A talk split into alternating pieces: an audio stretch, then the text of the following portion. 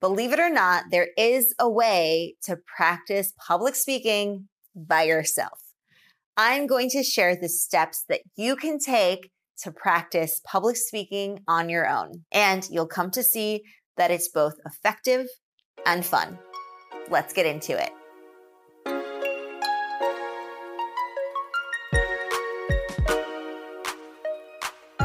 There are six steps to this. So if you're ready, let's go. Okay, the first step analyze TED Talks. Choose a few different talks by different TED Talkers and analyze the following the hook, the structure of their speech, the flow of their talk, personal flair, pitch and volume, hand gestures, facial expressions, movement on the stage, engaging with visual aids, and interacting with the audience. These are the items that I included, but your list might be slightly different. Whatever you note and whatever is important to you, add it to your list. This will become your go to checklist. So you're going to be including these elements in your own talk. Step two, write your own talk. Feel free to choose your own topic by all means. But if you're struggling with what to talk about, then you can use a topic that you're passionate about, or you can seek inspiration from one of the thousands of TED Talks on the TED Talk website and some that you've watched, but write your own. The point is to focus on the priorities for you. If you want to focus on storytelling, do that. If you want to focus on structure, cohesiveness, and overall flow, do that. You decide what your priorities are. Three, delivery. Record yourself. What aspects of delivery do you want to focus on the most? Make that the priority. Trying to focus on too many things at once can be overwhelming and counterproductive. Instead, choose one and slowly add elements that you want to improve upon. Step four, objective feedback. What went well? How can you improve? How did the TED Talker do their talk? How can you make this better?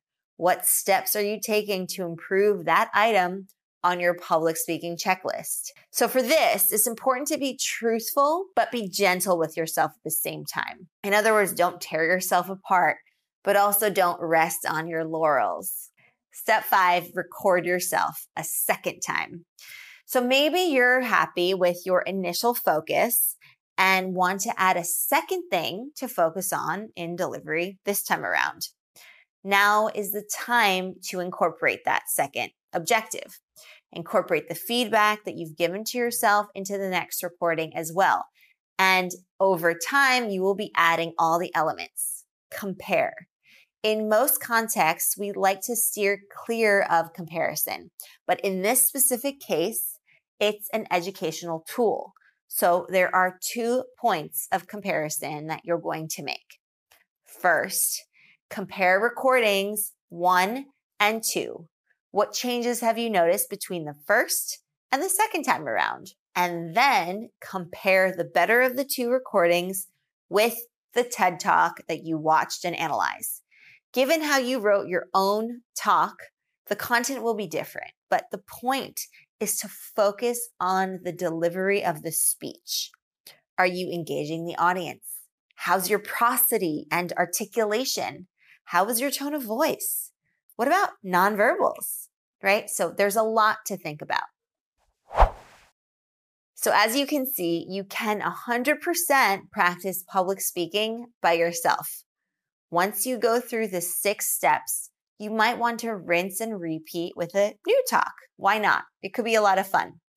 Practice makes progress. And that's what we're getting after ultimately, right?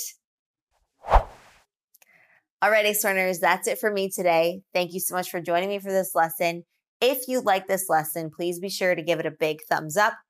And if you prefer to listen to this lesson instead, check out our podcast And head over to our blog, explearning.co forward slash blog for the full transcript of this lesson. And if you want to help our channel continue to grow, share this lesson and our channel with anyone who wants to improve their communication skills and boost their social skills. I will see you in the next Explearning lesson. Bye for now and happy Explearning.